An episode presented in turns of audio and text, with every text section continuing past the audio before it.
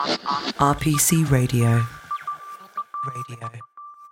Hello, you're listening to Insurance Covered.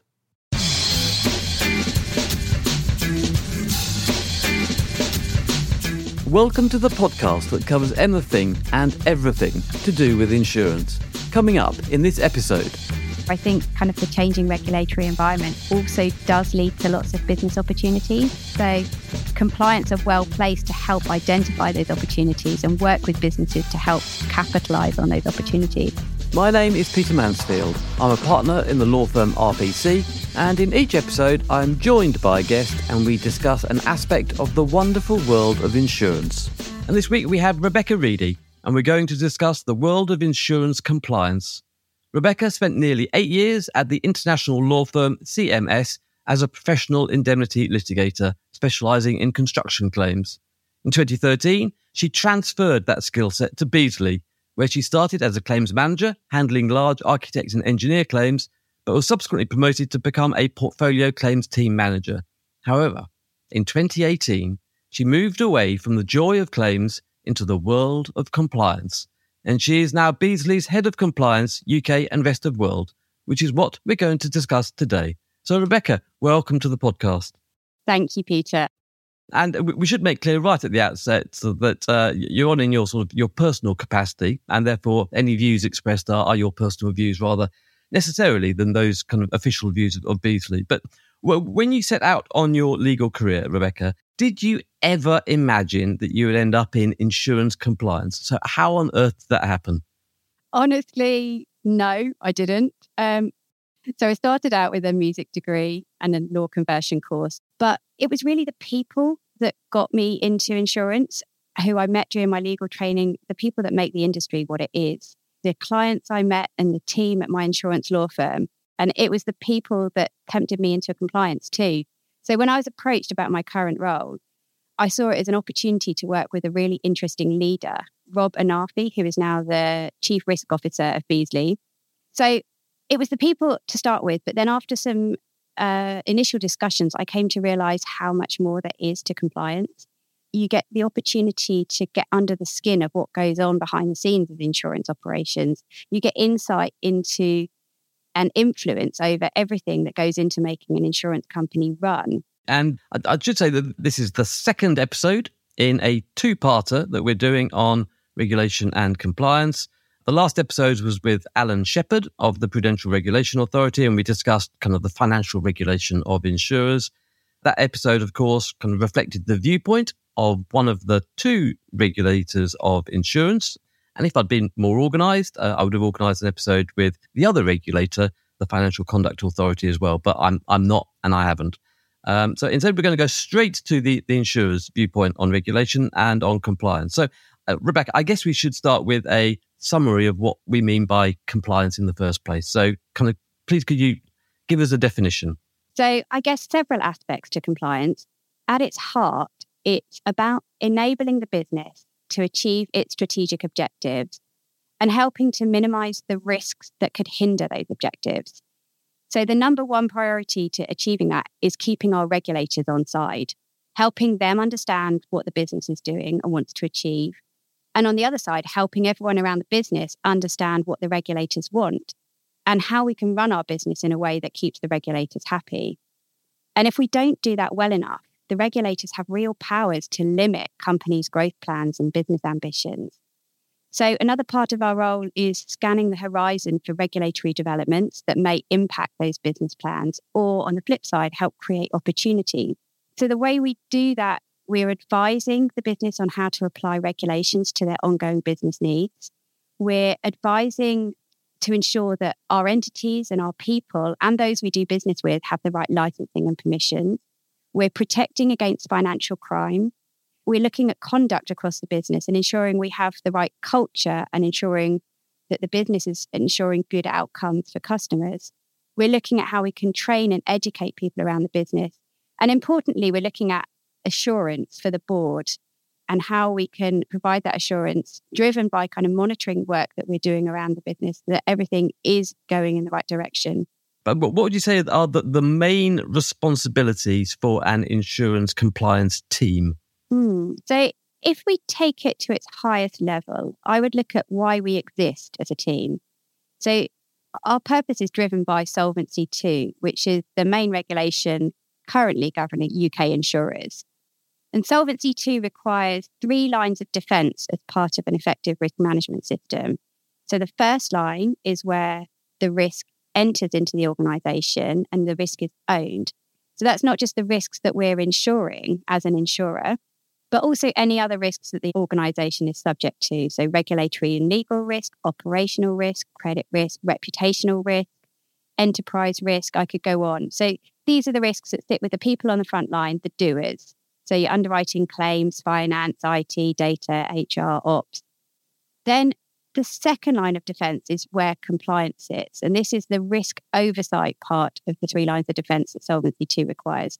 So we're overseeing the people responsible for delivery we're inputting into a risk management framework and we are um, advising, reviewing, and challenging what those people in the first line of defense are doing. And then just to kind of complete the picture, the third line is the risk assurance. And that's where your in, internal audit functions come in and they have the independent challenge and the assurance over what we're doing in the first line and second line.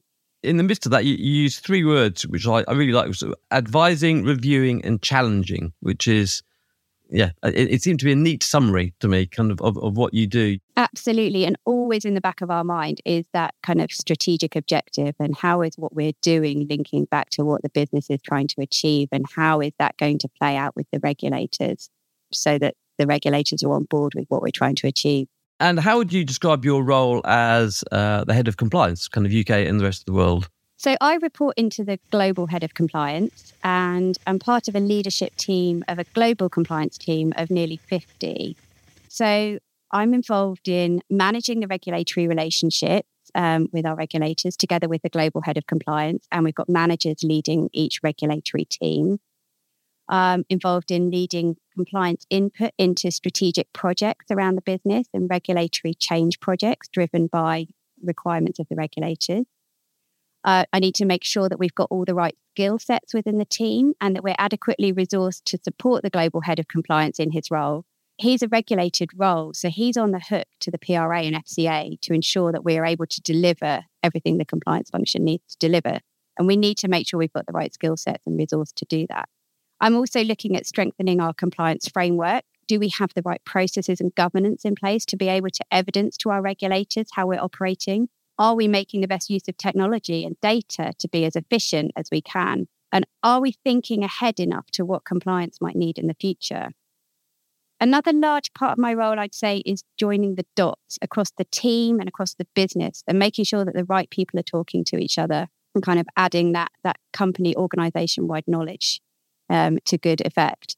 I work closely with other assurance functions. So, our risk team that I talked about, our internal audit team, legal and regulatory risk um, is just one part of the overall risk framework.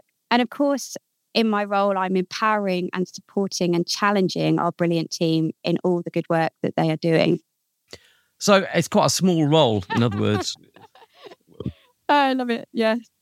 Um, I mean, it, it, sounds it sounds as though it kind of the, you, your your role is to do the uh, how can I put it? Maybe, maybe it's, it's a bit of a cliche, but it's, it's the thinking outside of the box. it's, it's it, you call it connecting the dots, but but it seems to me that, that you're there to think, okay, what is it that people are missing? Mm. What, what, what is it that isn't being done that needs to be done?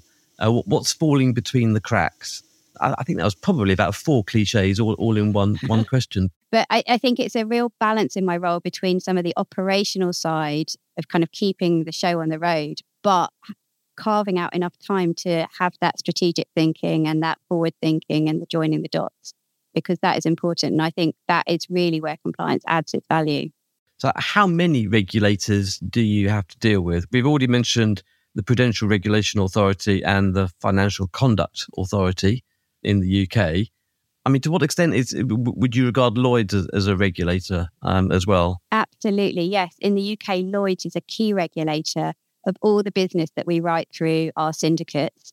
And since Brexit, Lloyd's Europe as well. So, okay, so, so, that's the UK, but um, you know, how many other regulators do you have to deal with around the world? Presumably, it's dozens of them.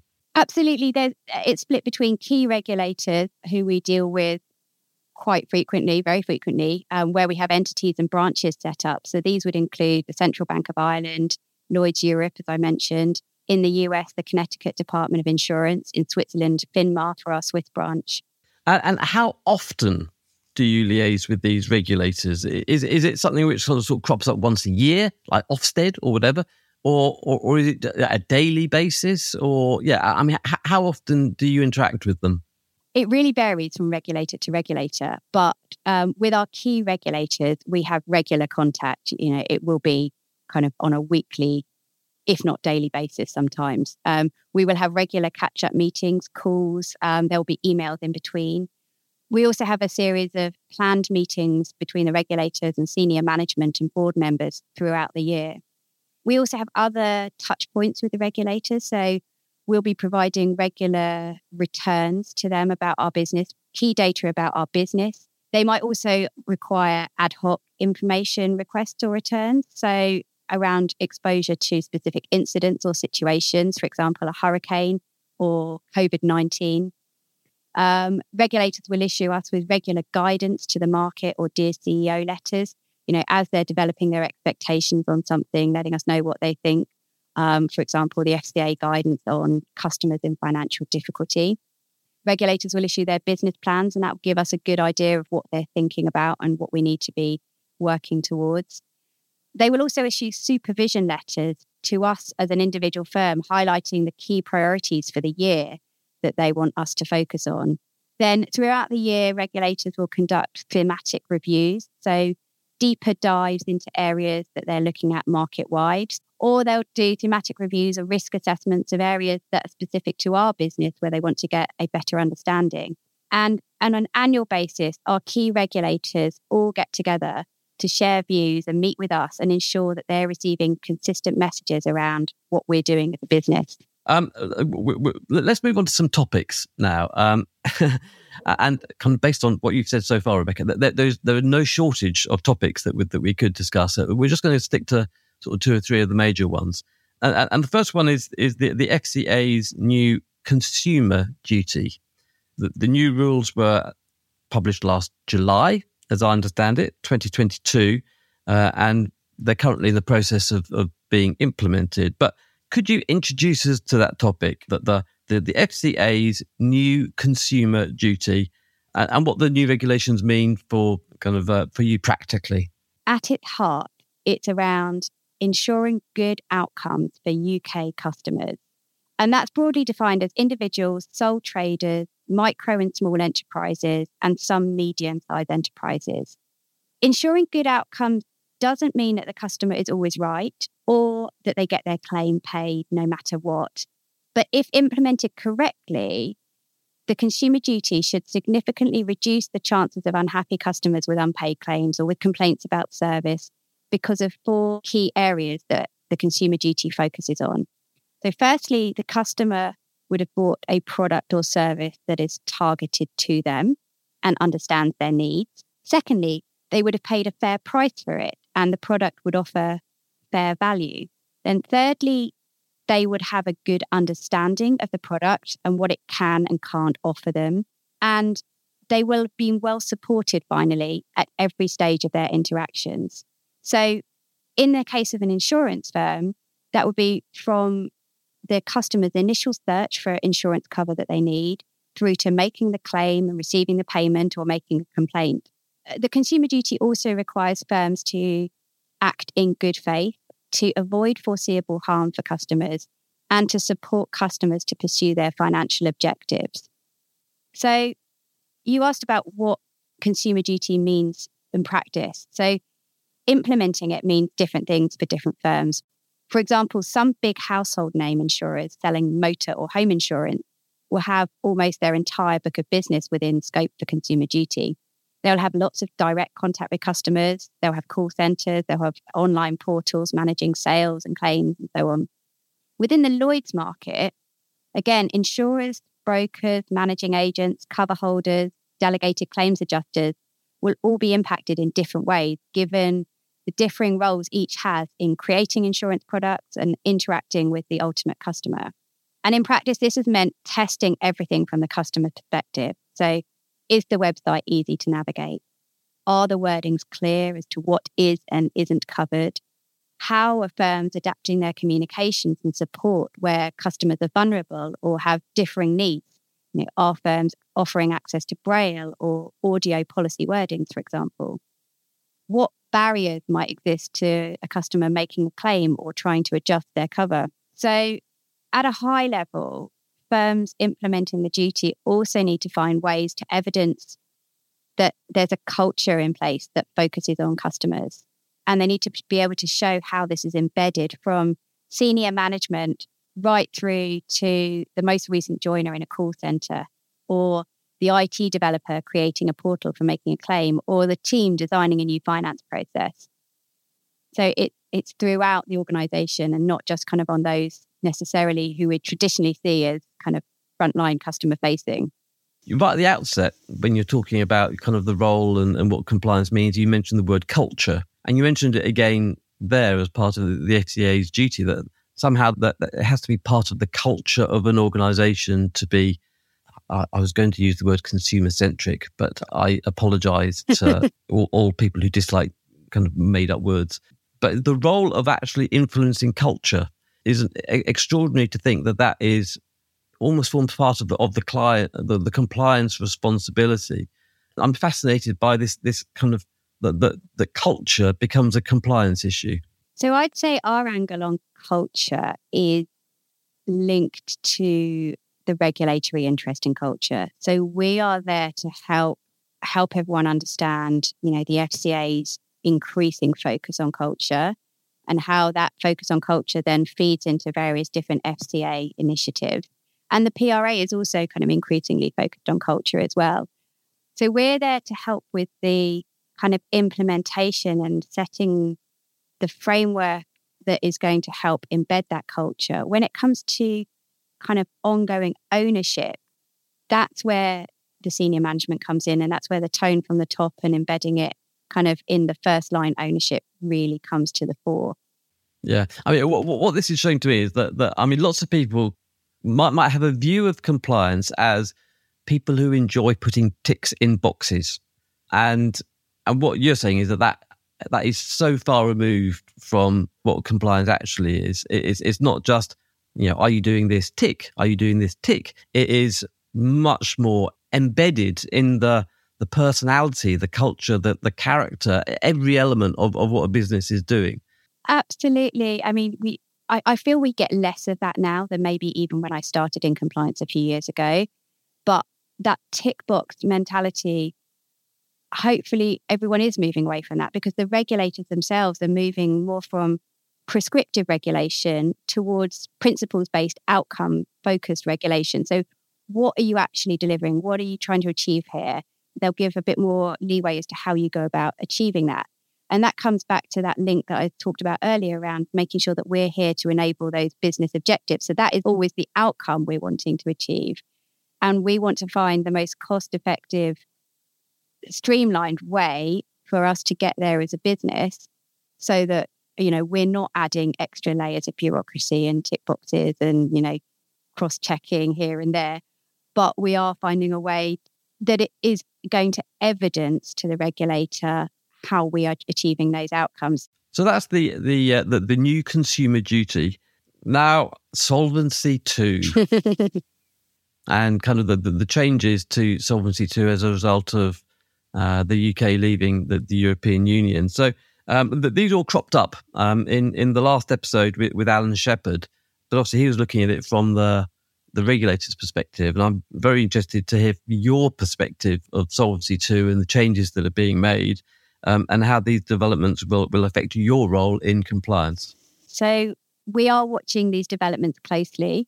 And I'm sure um, in the time between recording this and releasing the podcast, things will have moved on. But as things stand, you know, the Solvency II reforms are they're aiming for more streamlining of the rules around the internal models that insurers use to calculate solvency and the amount of capital that they need to hold to ensure they can remain viable and pay claims when needed. The changes are also allowing further flexibility in what assets insurers can use to calculate that capital and a change, a reduction in the risk margin, which is actually the amount of capital buffer that insurers must hold. So I guess our role, if particularly if we're looking around Solvency II, is around continuing to monitor and communicate developments, helping to implement those changes around the business. And on Solvency UK, liaising with the regulators when the time comes to explain what changes we are making to our models and to our capital structures to align with the new regulation. I think kind of closely linked to Solvency II, we've got lots of other reforms in the pipeline as well. So there's this whole kind of bucket of post Brexit reforms. So the Financial Services and Markets Bill, where it's kind of adding changes to the remits of our regulators and adding secondary objectives to the FCA and the PRA, requiring them to focus on the competitiveness and the growth of the UK, requiring them to contribute towards net zero emissions. You mentioned in that kind of net zero, which is obviously the, the, the E of ESG, mm-hmm. and ESG has been growing exponentially over the last kind of few years. Mm-hmm. So, what changes have you seen, and what future changes do you anticipate seeing in the next few years uh, in ESG? Well, ESG has been a key regulatory priority over the last few years. And I'd say, especially on the E side, um, has been where the focus has been. So, on the environmental side, regulators, not just in the UK, but around the world, have been looking at implementing climate risk frameworks. Actually, the EU has been a big driver in a lot of ESG um, regulation. Also, looking at disclosure and reporting requirements. How are firms actually reporting their carbon emissions and their progress against ESG, against the ESG framework?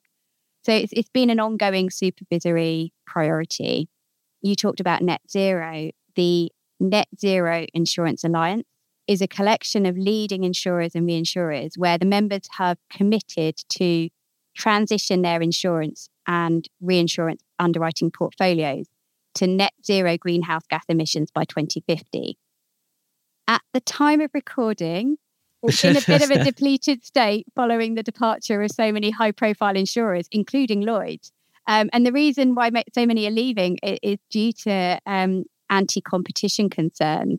But also, there's probably an interesting US angle that links to the wider ESG point. So, you know, there's this massive ESG movement. There's a massive drive by regulators, certainly here in the UK and in the EU, on a pro ESG side. But there is also an angle in the US where there's increasing anti ESG sentiment. And that goes wider than just the environmental side. But you've got states such as Florida with the Stop Woke Act essentially prohibiting firms from rolling out diversity training, anything that may kind of relate to protected characteristics and kind of seeing being seen in a discriminatory way. You've got other states in the United States that are implementing or have considered implementing various anti ESG measures that really pose risks for any firm that wants to embed ESG into their business, into their investments, into their policies or procedures or into their disclosures. And that kind of plays against the kind of regulatory requirements to, to make ESG disclosures. So there's some very interesting angles on there. On the S side, so the kind of social side of ESG, diversity and inclusion is another regulatory hot topic, certainly here in the UK. We've had various papers from the PRA and FCA, and we're expecting a consultation paper to come out later this year. And, and what they've been looking at so far is around kind of that inclusion. So there's a lot around diversity and in, increasing the representation, but it's also around how do you create that inclusive culture? And this comes back to the culture piece that we were discussing mm. earlier. Um, but yeah. there, there's a lot on data and metrics, and also how do you embed the culture and the inclusion within senior leadership? Exactly. And, and, and I find it fascinating how kind of stuff which is regulation that we, we would perceive as pure regulatory issues are somehow dragged into the wider political culture wars. And you know, on one level, I, I find it fascinating that that stuff which has always been perceived as business is becoming kind of uh, it, is overlapping with areas which people would regard as politics or morality.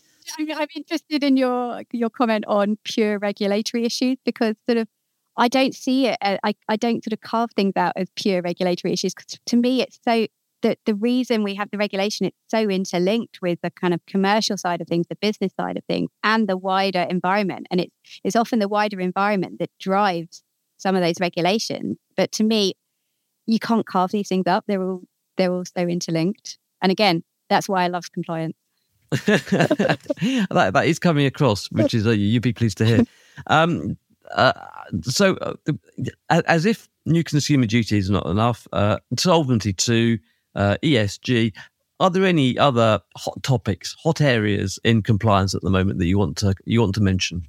I think we've touched briefly on operational resilience and outsourcing. I think that is one which has been a focus and will remain a focus.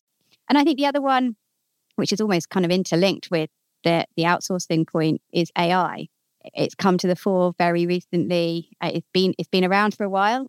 It has become much more um, commonly talked about since ChatGPT came mm. came to the fore um, over the last few months. Um, so I think what you'll find is um, firms thinking about developing AI policies. Some firms might even look to get in place uh, a chief AI officer in the way that you know we we now have a data protection officer.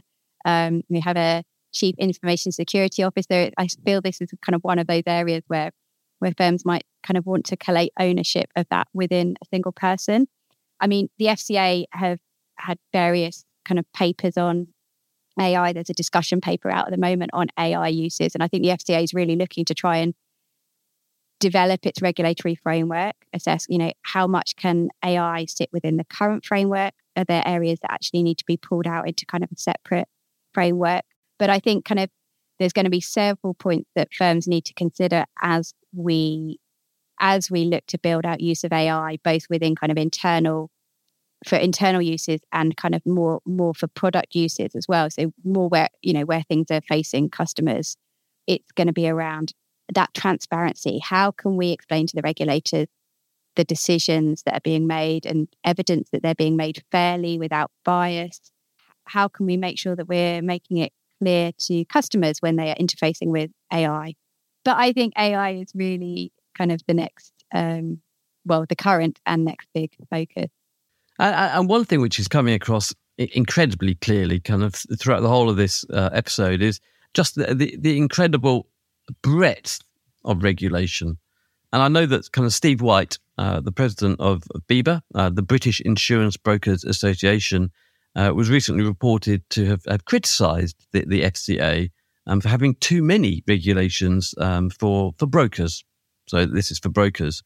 Um, what's your perspective on on that criticism and, um, and and on the amount of regulation that insurers have to deal with? I can see that from one angle the government is trying to take that step back and ask is the level of regulation we have preventing our competitiveness globally? On the other hand, as I've kind of mentioned earlier, much of that regulation has been developed in response to identified needs. From a personal perspective, I think the ever changing regulatory environment keeps things very interesting. Um, and I'd say balancing against criticism about the cost of complying with regulation, I'd say we are seeing regulators become more pragmatic. They're moving to principles based regulation. They do understand the commercial realities of implementing regulation in a cost effective way. And as I said before, I think kind of the changing regulatory environment also does lead to lots of business opportunities. So compliance are well placed to help identify those opportunities and work with businesses to help capitalize on those opportunities. And to, to conclude, Rebecca, you clearly enjoy your role, but how would you sell it to someone who might be thinking about compliance as a career? Why should they join the compliance team of wherever it is they're working? I would say it's a combination of the experience you get and the skills that you would develop and the opportunities. So, from an experience perspective, you'd understand the mechanics of an insurance company, you'd get insights into strategy, experience of operations. You get to deal with everyone in the company from the underwriting assistant who joined yesterday to the CEO. And as we've talked about earlier, you get the chance to influence the company culture. You'll develop skills. Um, so, alongside the technical knowledge, You'd learn how to communicate complex concepts clearly. You'd be diplomatic, get a data and analytical mindset, build relationships, work collaboratively, solve problems, and help bring together many perspectives. And I think together those give you opportunities to develop expertise and take responsibility from very early in your career.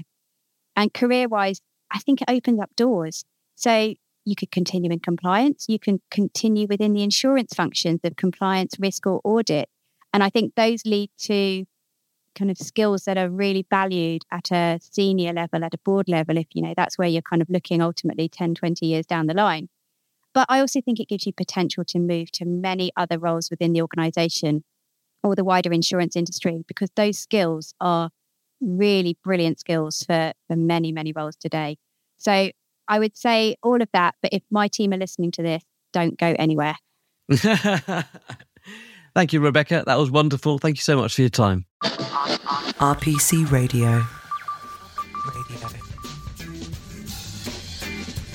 Thank you so much for listening to Insurance Covered, which is an RPC production made possible by Joe Burgess and Mary Mitchell.